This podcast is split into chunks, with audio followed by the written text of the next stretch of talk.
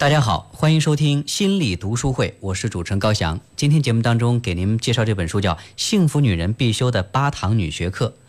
我们都知道，幸福它其实更多的是一种主观的体验。你幸福不幸福，就在于说你感觉幸福不幸福。所以说呢，这种感觉很重要。那我们讲幸福女人必修的女学课，呃，我们就会把这本书的主要的这个注意力放在女人身上。那也许男人会说，跟我没关系，我是不是就不用听了？其实不是，我们的另一半，或者说我们身边的呃女性，她们怎么样能够在生活当中收获幸福？作为他们身边的重要他人，呃，异性这个男人，其实也同样可以需要去关注和了解的。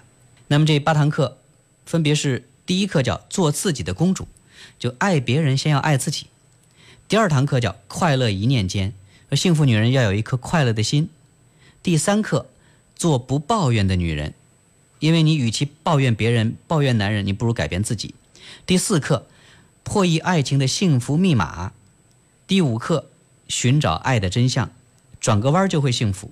第六课叫幸福在淡淡的习惯里，这是讲有关呃习惯的哈，好习惯决定女人一生。第七课，抓住男人心，这是幸福女人必备的心理操纵术，看你怎么样搞定男人哈。第八课，好心态成就好婚姻。让所谓的幸福在婚姻里等你，好心态成就好婚姻。好，这八堂课我们在今天节目当中将跟大家呃做一个简单的介绍，因为我们想通过一一期节目来介绍一本书，其实这个难度还蛮大的。但是我觉得我们更多的就像是一种领读，呃，就像是呃我们给大家汲取精华，然后奉献给大家。如果你觉得这本书呃挺好，那你可以找来细读哈。我们来关注第一堂课。叫做自己的公主，爱别人先要爱自己。作为一个现代女性来说，在进入婚姻之前，必须要真正明白，真正爱自己的人才会懂得去爱别人，也就是先懂得自爱，才能够去爱人。如果说你，呃，很不自信、很自卑，你很谦虚，那其实你就很难去做到觉察自己的需要和感受，去满足自己，去爱自己。所以说，我觉得第一堂课挺重要的，就是我们学会爱上自己。呃，这个爱上自己，我觉得最重要的一点就是要对自己有一个欣然的接纳，就接纳自己。我就是这样的一个人，比如说我有缺点，或者我有不足，或者说我呃怎么怎么样，但是我接受，这个是很重要的，这是前提。呃，我觉得在我们生活当中，很多人不光是女人哈，很多人对自己的这个评价都是不够高的。呃，总觉得是别人比我们好，别人在哪些方面做的比我们强，呃，我们不如别人，也就是给自己难以有足够的肯定。呃，书里边作者就讲了一一个他自己的亲身经历哈，我觉得挺典型的。他说有一次呢，他应一个大学的邀请，去到大学里边去做演讲，结果在那个演讲台上呢，先后有好几例的，也非常具有亲和力的。所以如果说真的让我们能够。在生活当中学会爱自己，然后进而去爱他人，用我们的这种，比如说人格魅力，用我们的这种性格魅力，呃，或者用我们的这些魅力去感染别人的话，其实是很容易去跟别人立良好这种人际关系，很容易去助力自己在生活当中获得成功、获得幸福、获得良好的人际关系。爱自己不仅要接纳自己、欣赏自己，呃，其实我觉得还有就是要关注自己想。关注自己的需求，呃，西方有一句谚语说：“平凡的女子或许永远不会成为王妃，但她至少能不断的梦想。”这就意味着是什么呢？就是可能我不是王妃，但是我可以按照王妃的那个标准去要求自己，比如说，呃，那个气质或者那个感觉，呃，那个才华或者那个人格魅力。呃，记得有有一本小说叫《茶花女》，小仲马的《茶花女》，这主人公他为什么会爱上那个妓女呢？就是因为。这个妓女其实她北京看起来气质很高贵，很有女人味儿。就这种高贵的女人，她往往会给男人信心、勇气，因为他们生命当中就这这种这个感觉啊，她在跟男人交往当中，她会净化男人心灵，会激人的斗志。我觉得这就是一个好女人能够相互影响哈，能够去影响到男人。呃，就是说起来关于这种，比如说女人的呃这种气质。呃，这种呃女人味儿，是不是说漂亮就可以，比如说我我很漂亮，我就可以有这个女人味儿，不是这样的。有些女性，比如说人到中年，就感觉啊自己人老珠黄，老公也不喜欢自己了，怎么办呢？那就想办法去美容，去做个拉皮儿，或者打玻尿酸等等，就去会用外在的这种方式去让自己好像要重回的感觉。但是你用这种方式真的能够去抓住男人心吗？也好像很难，对吧？其实男人他可能会更多发的，比如说你内在的这种气质、呃魅力。这个他也许跟你的外在长相没有这种必然的联系，但是我觉得，呃，一定是跟你的内在这种修养是有关系的。所以说，他们对于任何一个女女人来说，都要有王菲的梦想，或者说都要有一个做自己的公主的这个梦想。那我们把自己当做一个高贵的、典雅的、优秀的、有魅力的这样一个人，那我们就可以按照这样的一个方向目标去要求，就可以去。呃，实现，所以我觉得对于女性来说，呃，爱自己，爱别人，做自己的公主，然后有梦想，不断去尝试努力，才能够去呈现一个女人的脱俗魅力。在这种不断的追求当中，不断的去学习当中，每一个女性，我相信都可以积累起一笔丰厚的财富。那个，呃，当然我们刚才说了，说要做公主啊，或者做王妃啊，就是说，哎呀，看起来是要做一个完美的女人，其实也不，因为我们知道，这个世间没有完美。所以我们就没有必要说要一定按照一个完美的标准去呃要求自己，那这样也许会很辛苦。即使不完美，比如说我有缺点，比如说我有不足，或者比比如说我有什么样的呃一些这个问题，没关系。即使说带着这个问题，我们依然可以继续前行。即使我们不完美，我们依然可以爱上那个不完美的自己。那这样的话，我们才能够真正去做到接纳，欣然接纳。另外，在生活当中。有人还开玩笑说：“我不是人民币，所以说我不能保证人人都喜欢我。”其实这话没错，我不是一个完美的人，我不可能是每个人都喜欢我。所以，我们呃也没有必要在每个人都对我们好，每个人都对我们呃热心欲，每个人都成为我们的朋友，每个人都赞同我们的观点，结果可能的。但是，我觉得不管怎么样，不管外界对我们有什么样的评价，当我们学会把自己当做公主，当我们学会真正去爱自己的时候。其实我们也就离幸福更进一步，我觉得这是一个基础的一步，很重要的一步。所以说，这第一章第一课叫爱别人，要爱自己。好，来关注第二堂课，叫快乐一念间。幸福女人要有一颗快乐的心。我们每个人都希望能够得到快乐，但是生活当中它会有各种各样的这个问题，或者说会有各种各样的这个困难。那我们如何能够在日常的这个生活当中去寻找快乐，去掌握快乐，对吧？这里边，呃，倒是有很多共通的东西，就共性的东西。比如说，不抱怨生活，快乐其实并不比其他人拥有更多快乐，而是因为他们对待每个困难的态度不一样。就是他们从来不会问啊，为什么当中，哎呀，生活为什么对我这么不公？我为什么这么倒霉？对吧？不会在这种问题上去纠缠，而是努力去想要问题的办法，也就是。我不问为什么，而是问比怎么办，我该怎么去搞定，怎么去解决这个问题，比不抱怨这个生活。好，第二点，不贪图安逸。当然，很多人都希望，比如说像葛优躺一样的，往那个床上一瘫，就不动了。这就是呃别人的这种状态。快乐的人总是离开让自己感到安逸的这个生活环境。快乐有时候是离开安逸生活才会积累出来的。从来不求改变的人，自然是缺少这种丰富的生活经验，也就难以感受到快乐。因为如果说你的这个生活是一成不变的，你怎么样能够体会到生活的这种惊喜和快乐，对吧？比如说你天天就像葛优躺那样的，你躺在那儿享受安逸的生活，那我们就很难那个离开自己的这种舒适区去进行更多的这种学习、探索和成长。所以说，不贪图安逸。还有第三，友情，也就是多交朋友。其实你交朋友不一定给你带来快乐感觉，但是呢，一段深厚的友谊度能让你感觉到快乐，对吧？你跟呃别人会有良好的关系，这种感觉会让你很好。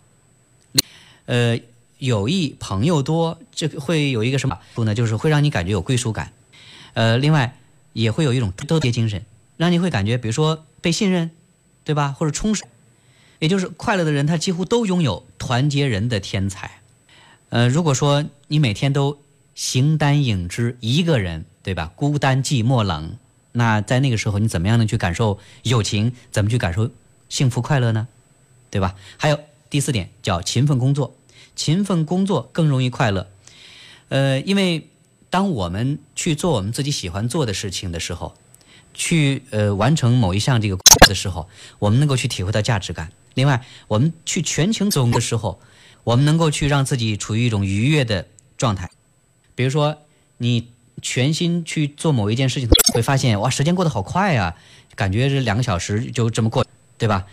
勤奋工作会让自己很快乐。另外，第五点，降低负面影响。比如说，我们打开一个网络社会新闻，你会发现有很多的负面的消息，呃，各种，比如说灾难的、呃凶杀的。或者说这些负面消息，呃，其实这样的消息在取材当中会经常出现，但是你要知道，很多正向的消息同样每天都有，对吧？但是我们往往会对那些负向的消息会更感兴趣一些，所以说他们会更容易成为新闻。所以说我们想要降低负面影响，就是少接受一些有关这些灾难的负面的这种消息，那这样就无形之中会保持对于世界的一份美好乐观态度。其实呢，也许我们这个。客观世界是不好不坏的，但如果说你更多关注那些负面消息的话，你可能会觉得哇，这个世界好糟糕。但如果说你能够去多积极的这个消息，你会觉得哇，这个生活还是很美好的，这个世界还是充满温暖的。你看到什么消息就会给你带来什么样的感觉？好，第六点叫生活的理想，我们理想还是要有的，万一要实现了呢？所以快乐的人他总是要不断给自己树立一些目标，一些小目标，哪怕是一些短期的这种目标。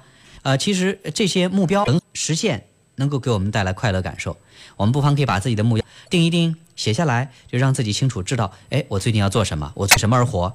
那生活有奔头，这样是不是会更容易？还有第七，给自己动力。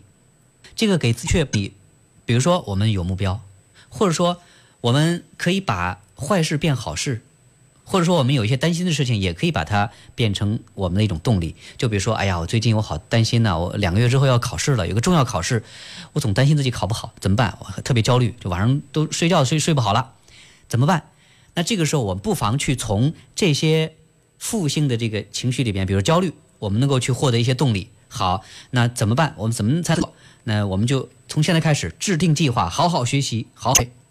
或者说，哎呀，我最近有什么样的一些这个。恐惧的事情，啊，愤怒的事情，那我们能不能从这些里边去获得一些你的前进的动力？前，而不是说我只是从这个事件里边我感受到无能为力、沮丧、没办法。当我们给自己一些动力的时候，我们是更容易去往前走。好，第八，规律的生活啊，有些人会把自己生活可能的一团糟。那你想，这样的人他快乐吗？很难。对吧？比如说，我们能做到呃有条有理，能做到保持轻松的生活态度，我们到有规律的生活，生活收拾的有条不紊，感觉这个人很有序，那这样的人才会更容易给我们感觉到有自信，才更容易去感到满足和快乐。还有第九点，掌握快乐的秘诀叫珍惜时间。当我们真的有意识的去珍惜自己的时间。呃，比如说我在家，我就安心的去陪伴家人、陪伴孩子。我到了单位之后，我就好好的利用这个时间去有效的完成工作，珍惜时间，这样我们就会能感觉，比如说更充实了。还有第十点，心怀感激。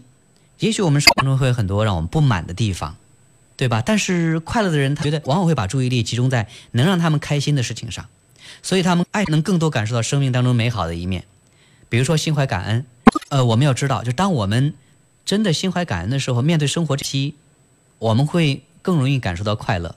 我自己带一个来访者，呃，他的情况呢，就是他很自己快乐，工作生活都不开心，在家里边经常跟爸妈嘴吵架，总的感觉就是这个人的这个负面情绪特别严重。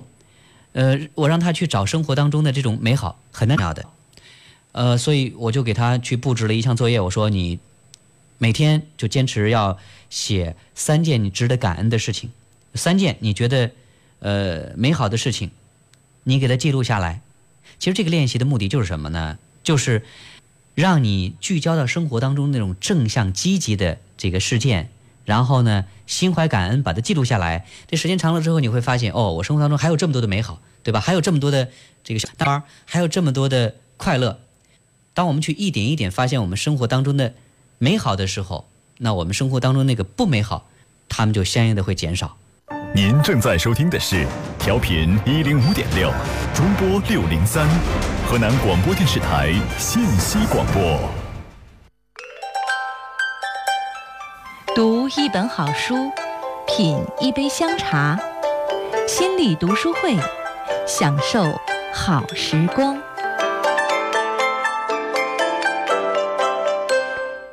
刚才我们讲到了幸福女人的第二堂课，叫“快乐一念间”。幸福女人要有一颗快乐的心。我觉得，对于我们每一个女性朋友来说，我们有一颗快乐的心，就有了一个快乐的基础。呃，另外，每天有一个好的心情，我们怎么样能够让自己每天美美的，每天开开心心的？我觉得这也是我们要考虑的一个问题哈。呃，虽然生活。可能不尽如人意，但是我觉得怎么样能够发现我们生活当中的这种美好，给自己适当的去减压，让自己能够活得呃轻松一些。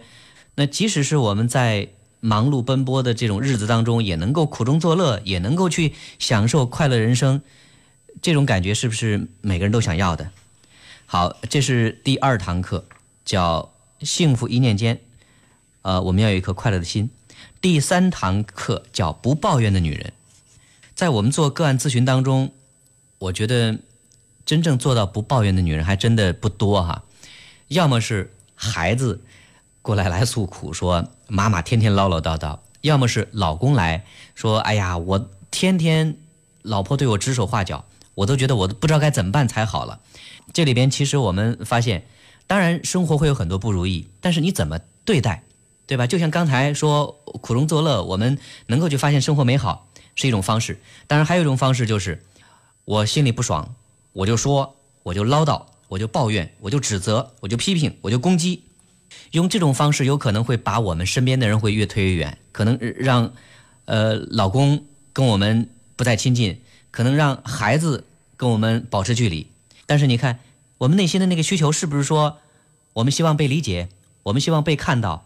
如果说不以抱怨的方式。来处理，我们可不可以找到其他的解决途径？所以说要做不抱怨的女人，因为很多的事情呢，你即使说抱怨解决不了问题的，对吧？再说了，你这种喋喋不休的这种说说说这种抱怨，反而有可能会使我们的婚姻关系，会使我们的家庭关系变得越来越糟糕。呃，喋喋不休是幸福婚姻的应该叫大忌，所以与其唠叨抱怨。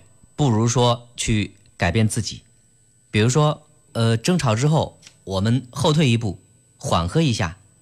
幸福有的时候只需要我们后退一小步。呃，很多人的这种生活状态，我相信都是有迹可循的。呃，就比如说，有的人他们这个夫妻关系可能就习惯于，比如说冷战，或者习惯于呃热吵，他们就会在过一段时间就会重复类似于这样的经历。呃，这种心情、这种感受可能也都会在不断重复。比如说，因为什么小事儿。摩擦、争吵，到最后可能是吵得很凶，然后冷战不说话。我们所说的其实就是日子，很多时候都是一种简单的重复。但是如果有一天你发现你天天都这样去不解决问题啊，对吧？比如说你吵架，比如说你抱怨，比如说经常会发生有类似这样的矛盾，那这些其实它像是一个什么呢？像是一个恶性的循环。就是整天可能我们会更容易陷入到那个负面情绪里边，怎么办？你真的愿意天天都这样吗？你真的愿意你的一生都会这样，就像自动循环播放一样这种状态吗？好，如果有一天你突然想起，哎，我为什么要这样？我天天这样生气、吵架、生闷气，那对我来说有什么好处呢？对我的身体有什么好处呢？那既然没什么好处，我干嘛要还要吵架呢？我为什么不能够去后退一步，把它结束在萌芽状态呢？还没吵的时候，我先退出，我不玩了，对吧？我出去冷静冷静，或者我出去 shopping 去，我找闺蜜去玩去，或者说我找哥们儿去打球去，就在事情没有发生之前，我们先尝试去做一些改变，这样的话就可以打破我们原来经常有的那种模式，经常有的那个循环。所以我说，第三堂课叫做不抱怨的女人，抱怨男人不如改变自己啊！幸福女人必修的八堂女学课，第四堂课。叫破译爱情的幸福密码，爱情可以没有盲区。呃，当然，对于很多恋爱当中的人，一定会对这个话题感兴趣。哎，我怎么样才能够做到爱情无盲区呢？我怎么才能够去做到爱情无遗憾呢？啊，这个爱情的幸福密码到底是什么？哎，我觉得有一个特别重要的观点要告诉大家，就是睁开双眼谈恋爱。我们不是生活当中也经常听到这样一句话吗？叫结婚之前睁大眼，结婚之后要睁只眼闭只眼。为什么？因为在结婚之前，我们要仔细的去选择，我们要用心的去感受。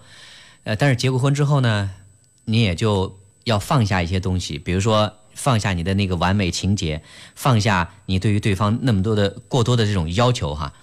呃，睁开双眼谈恋爱，这个意思。我觉得还可以理解为说，呃，结婚之前恋爱的时候不盲目，有可能说我们的爱是理智的爱，但是也不缺乏激情；有可能我们的爱是执着的爱，但是呢，我们不做爱情的俘虏，就睁开双眼谈恋爱，才不会在这个爱情道路上迷失。因为在情感当中，当然我们感受重要不重要？绝对重要。就是我们跟这个人在一起，感觉开心不开心，舒服不舒服，对吧？但如果说我们只跟着感觉走呢？我们在爱情里面能越走越远吗？有可能会丧失自己，所以在选择爱情的时候，在选择另一半的时候，睁开双眼谈恋爱，这个意思就是说，我们需要去能够用心去感受，啊，理性的去呃对待。比如说，我们要擦亮双眼，看一看对方是不是值得我们真心去投入。那如果说这个答案是否定的，呃，其实最好的方式就是我们从中抽离，脱离出来。呃，以免的我们在这里边受到很大的伤害。呃，文聪老师写过一篇文章，呃，其实他是根据一个社会新闻写的哈。这个社会新闻大致的意思就是说，有一个女孩，她跟有一个男孩就保持了八年的，呃，看似是比朋友近，但是比恋人远的关系。但是男孩会觉得，这八年的时间，你虽然说没有直接答应我，但是也没有拒绝我呀，我送你的礼物你也接受。结果呢，这个男孩就发现，哎，这个女孩有男朋友。结果男孩就觉得自己受到了欺骗，所以说他就把这个女孩从高楼上给推下去，这个女孩子就此就结束生命。我觉得这是一个特别可惜的事情，这是一个人生的悲剧。这里边我觉得这就要体现出要睁开双眼，睁开双眼进行交往。如果说我们觉得跟这个人不合适，那我们就要明确的去拒绝，明示。另外，爱是需要说出来，爱是需要去表白的。呃，对于我们中国人来说，很多人是。不太善于去直接表达，比如说我喜欢你，就什么什么方面你非常吸引我，呃，你就是我心仪的那个人，就是这种直接的表达、准确的表达，其实我们很多时候是欠缺的哈，就总觉得可能比较哎呀羞怯，不好意思。但是如果说我们不能够去准确表达自己，有可能真的是要就此错过的。我就认识一个朋友，呃，他说他现在还能经常记得，就自己上。高中的时候，有一个自己暗恋的男生，那男生当时长得也很帅，呃，学霸级的人物，就感觉是自己的心目当中类似于白马王子那种形象那种感觉哈。但是因为高中的时候自己比较羞怯，本身也不是太出色的一个女孩，所以说他说我就觉得就这份呃情感我只能是呃梦想，所以就把这个心愿就压在心底，一直没有说。结果呢，说现在最近这几年说经常还会。梦到他，就梦到那种模糊的场景，感觉就像是在那个高中校园里边，但是具体的这个场景记不清楚了。他说：“我为什么会这样呢？”后来跟他讨论，他也自己也觉得，哎呀，可能自己平常就是这样的一个人，有情感就不善于去表达，就容易会压抑在心底。你不说，但是你不说不等于说你的身体不知道，不等于你的记忆不知道，不等于你的感受不知道。所以说，你看，呃，我们不去表达的话。有可能我们会用其他的方式去表现，就比如说我们通过做梦的方式。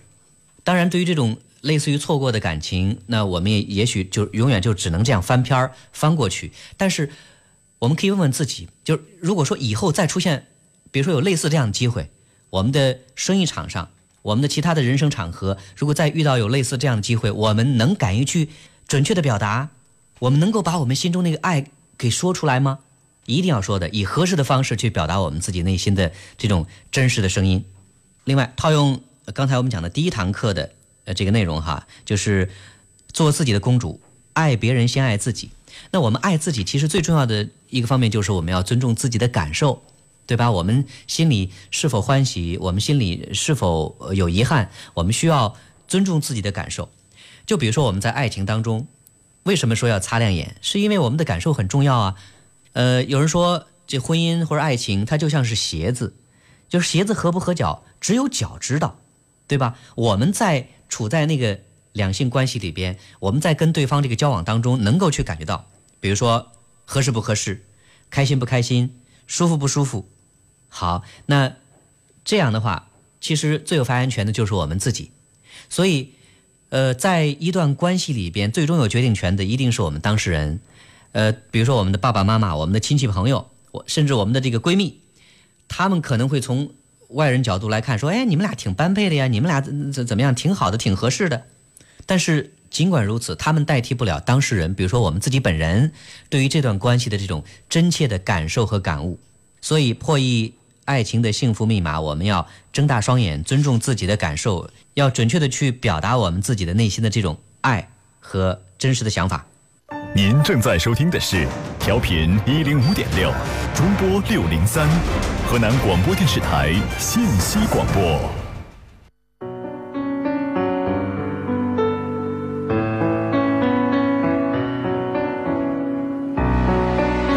身体和心灵都需要旅行，情感和灵魂相伴在成长。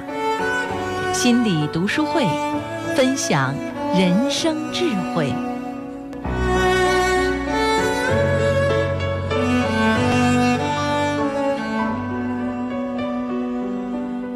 欢迎您继续收听心理读书会。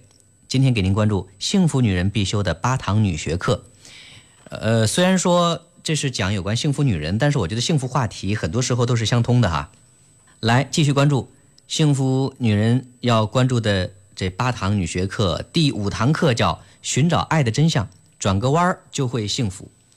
我不知道各位在生活当中会有没有这种切身的感受哈？有时候我们一直在苦苦追求某一件事情，好像有那种不到南墙不回头，不见棺材不落泪，就那种感觉，特别容易坚持。但是坚持到最后也不一定有一个什么好的结果。不过如果说你一转身，你可能会发现，哎，此路就通了。爱情当中其实也会这样的，就比如说，有可能你喜欢某一个男孩儿，哎呀，你们这个关系，呃，来来回回、反反复复纠结好长时间，就经常是分分合合、分分合合，可能每次分手的你都会特别痛苦，你都可能会找一个好朋友去找他去倾诉，找他去呃聊天，结果这时间长之后，最后你发现，哎呀，跟这个男朋友关系实在是处不来，这没办法。但是爱情在哪儿呢？也许爱情就在那个你经常向他诉苦的那个人，一转身，那个人他也许就在那儿等你。啊，前几年我还听说，呃，朋友当中呃流传这么一个故事，他跟女朋友他们俩谈了好长时间，到最后呢，说女朋友因为彩礼的事儿，结果两个人就闹崩了。呃，结果呢，说结婚的时间都已经定了，就相当于是临门一脚就吹了，那怎么办？那酒店都已经订好了。后来这男孩就给他的。最要好的这个女性朋友就打电话说：“那你愿不愿意嫁给我？我们就在哪天结婚？”好，后来人家真成了，现在已经过去好多年了，人家生活幸福。这就是什么？爱的真相，就转个弯儿就会幸福。所以各位，如果说我们感觉就在这条道路此路不通。那我们不妨转个弯儿，也许就在我们转身回眸那一刻，我们就可以清楚地发现，那个真爱一直就在我们的身边，不曾离去。呃，当然，转弯也不一定完全都为了分手。我们看一些影视剧当中的表演，经常会有类似这样的场景哈。比如说，这个两个人在某一个场合，好像很遗憾就错过了，就分开了。分开之后呢，就走了好长时间，结果某一方开始转身回头。然后又狂奔过来，结果另外一个人他也会回头，两个人就重新在一起。那其实不管是分手还是在一起，也许很多时候那就是一转身的事情，对吧？那就是呃一个转弯的问题。另外说起转弯的话题啊，其实我觉得这里边还有我们思想观念的转弯。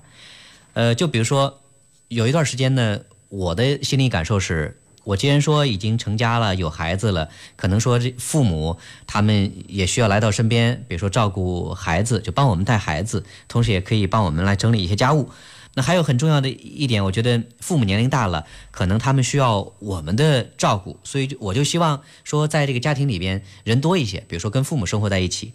但是那段时间呢，我爱人就很不开心，他觉得因为父母的到来，就使得这个关系呢就变得复杂。另外有很多，比如说生活习惯的问题，还有呢就是关于教育孩子的这个理念的问题，这里边就会有很多的矛盾，就会有很多的冲突。时间长之后，我就发现，哎，这确实，呃，尤其是很多思想观念的这种差异，就没有办法，呃，改变不了，弥补不了。所以说呢，这时间长了之后，这真的是叫相爱相杀。呃，我们跟父母、跟孩子生活在一起，本来是非常亲近的人，但是时间长之后呢，矛盾就会显现。呃，而且按照我媳妇儿的观察说，当我父母在我们身边的时候，我就像是一个小孩一样的，我在家可以什么都不干。就退行了，退行成孩子了，因为这是我的父母嘛，我好像就感觉在心理上会有依靠一样的。但时间长了不行，就在这个家庭里边，我是男主人，但是呢，时间长了之后，我起不到这个男主人应有的这个作用哈，起不到这种应有的这种担当呃责任。所以说后来我觉得，哎呀，还是跟父母能够分开会更好一些。这个思想观念的转变当然是很难的，各位。所以说，嗯我们想，就是对于我们这种思想观念的这种转弯儿，对于各位来说，可能也需要有这种切实的感受哈。比如说，我们怎么样去跟父母相处，怎么跟父母能够适当的去呃保持距离。所以呢，比较好的方式就是我们不住在一起，但是住的不太远。那这样的话，彼此就会也能够有一个很好的这个照顾。所以这就是刚才我们提到的思想观念的转变。转个弯儿，也许就会找到幸福。好，接下来我们来关注第六堂课，叫“好习惯决定女人的一生”。各位能够有这种切身的感受吧？呃，我们很多时候都是生活在这种习惯里，生活在日复一日的这种惯性里。比如说，每天洗脸、刷牙、吃饭、上班，每天我们都会做一些固定的这个事情，呃，好像有一些习惯性的这种动作。那这些好习惯还是坏习惯？一个好的习惯，它可以让我们，比如说每天精神状态饱满，呃，心情愉悦。但如果说一个坏习惯呢，它可以让我们颓废，让我们无精打采，让我们会感觉很不爽。而且各位，如果说能够有一个好的习惯的话，其实我们也可以给我们周围的人去带来一些正向的影响。就比如说，如果说你是一个温柔贤淑的一个女性，能够展示你自己的这个女性特质的一面，那大家在跟你的交往当中，也一定会感觉。很舒服，很舒心。那这个好的习惯，就比如说我们有每天有良好这种作息的习惯，呃，我们经常面带微笑，就把微笑挂在脸上。另外，呃，不熬夜，不拖沓，即使是再忙，也能够抽时间去打理自己。比如说，能够去化一个淡妆。呃，我相信这是你给生活的一个微笑，生活也会给你。一个微笑，这就像照镜子理论一样的哈。我们怎么去对待对方，那对方也更容易能够去按照这种方式去对待我们。所以，一个好的习惯，它也一定会给我们带来很多这种积极正向的这个东西。呃，当然，我觉得重要的好习惯是在哪儿呢？就是比如说，我们怎么样能够在呃两性关系当中，跟我们的另一半的一个交往当中，呃，能够去有一些好的习惯，比如说彼此能够有经常性的鼓励、赞美。还有就是想要说什么你就说，不去憋着，不去压抑。呃，就比如说，我有来访者，他就提到有这样的这个问题，他说，他就希望，比如说在临睡之前，丈夫能够给他一个爱的抱抱，对吧？这是我们的爱的语言、爱的需求之一，呃，爱的抱抱。但是呢。说老公可能在这个结婚之前或者结婚之后一段时间还可以，但是后来呢，就时间长了，老夫老妻，呃或者有了孩子之后，就慢慢这个习惯就没有了。但是他有这个需求啊，就原来有需求也不说，后来呢，因为老公就睡前没有再抱抱，所以他就会变得生气，爱发火，呃，爱唠叨抱怨。后来老公还觉得莫名其妙，哎，怎么了？这是说怎么就又生气了呢？老公会觉得莫名其妙。但是呢，老婆一肚子委屈，所以你看这里边就会好像就是隔着一层这个窗户纸一样的，你把它捅破就行了。比如说你有什么样的需求，跟老公去表达，你需要爱的抱抱，那就要告诉他，其实这是一个很简单的事情，对吧？也就是想说什么能够准确表达，不要去做那种猜心游戏，因为有时候你猜来猜去，猜不明白，还可能会误伤感情。好，还有，呃，我觉得在爱情当中的一个好的习惯或者一个好的观念哈，就是无伤大雅的小癖好可以无视。每个人都会有一些，比如小缺点、小小癖好，甚至说有一些无伤大雅、不太好的这种习惯，那没关系，无视它，或者说允许它就 OK 了。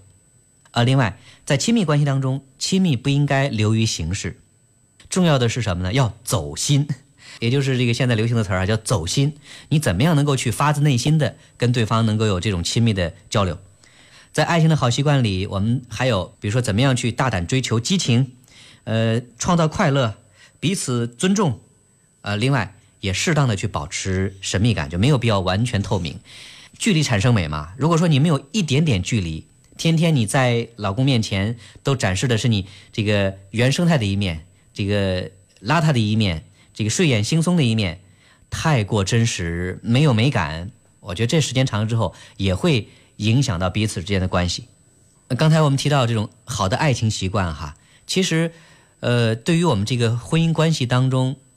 婚姻不仅仅是爱情，当然婚姻不能没有爱情。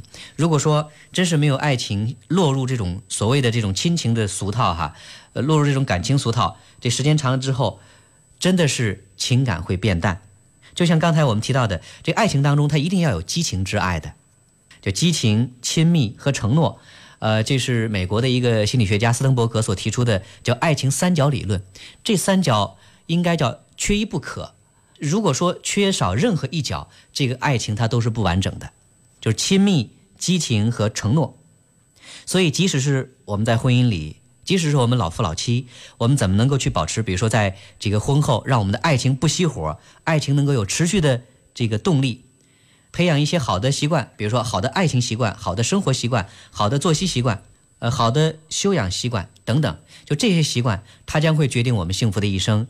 其实回过头来，我们会发现。很多好的习惯将会成就我们，很多坏的习惯有可能会毁掉我们。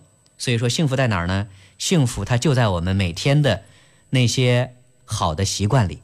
您正在收听的是调频一零五点六，中波六零三，河南广播电视台信息广播。读一本好书，品一杯香茶，心理读书会，享受。好时光，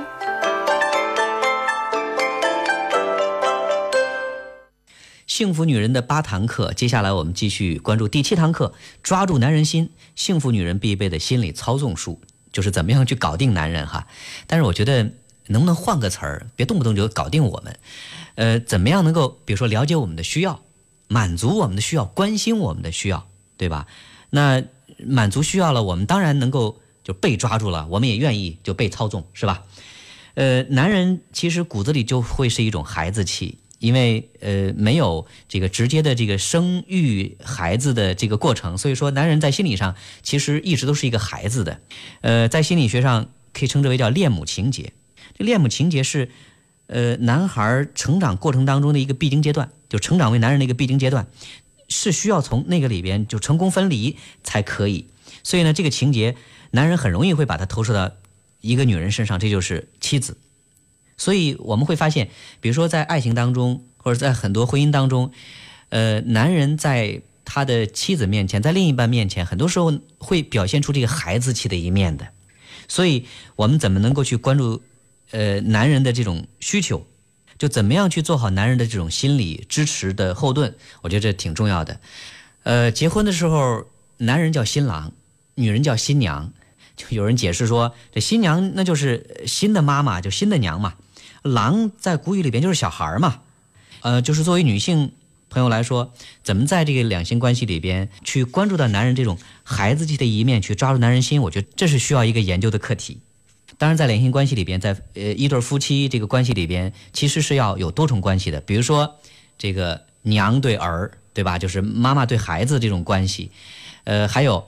爸爸对女儿这个关系，因为女孩子、女人她也是需要被宠爱的，呃，怎么在男人这里边去得到，就当女儿这种感觉，对吧？当然还有男人跟女人，呃，这种感觉。在这个婚姻关系里面，首先应该是一个成熟的男人和一个成熟的女人两个人之间的这种结合。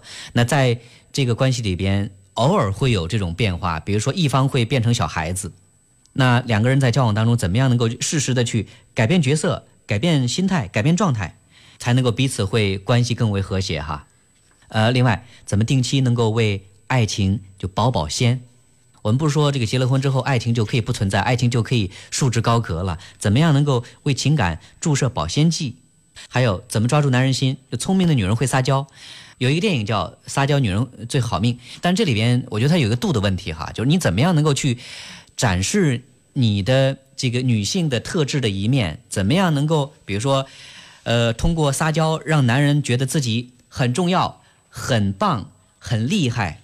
让他会得到鼓励，得到赞美，呃，这样激发男人这种力量，激发男人这种保护欲望。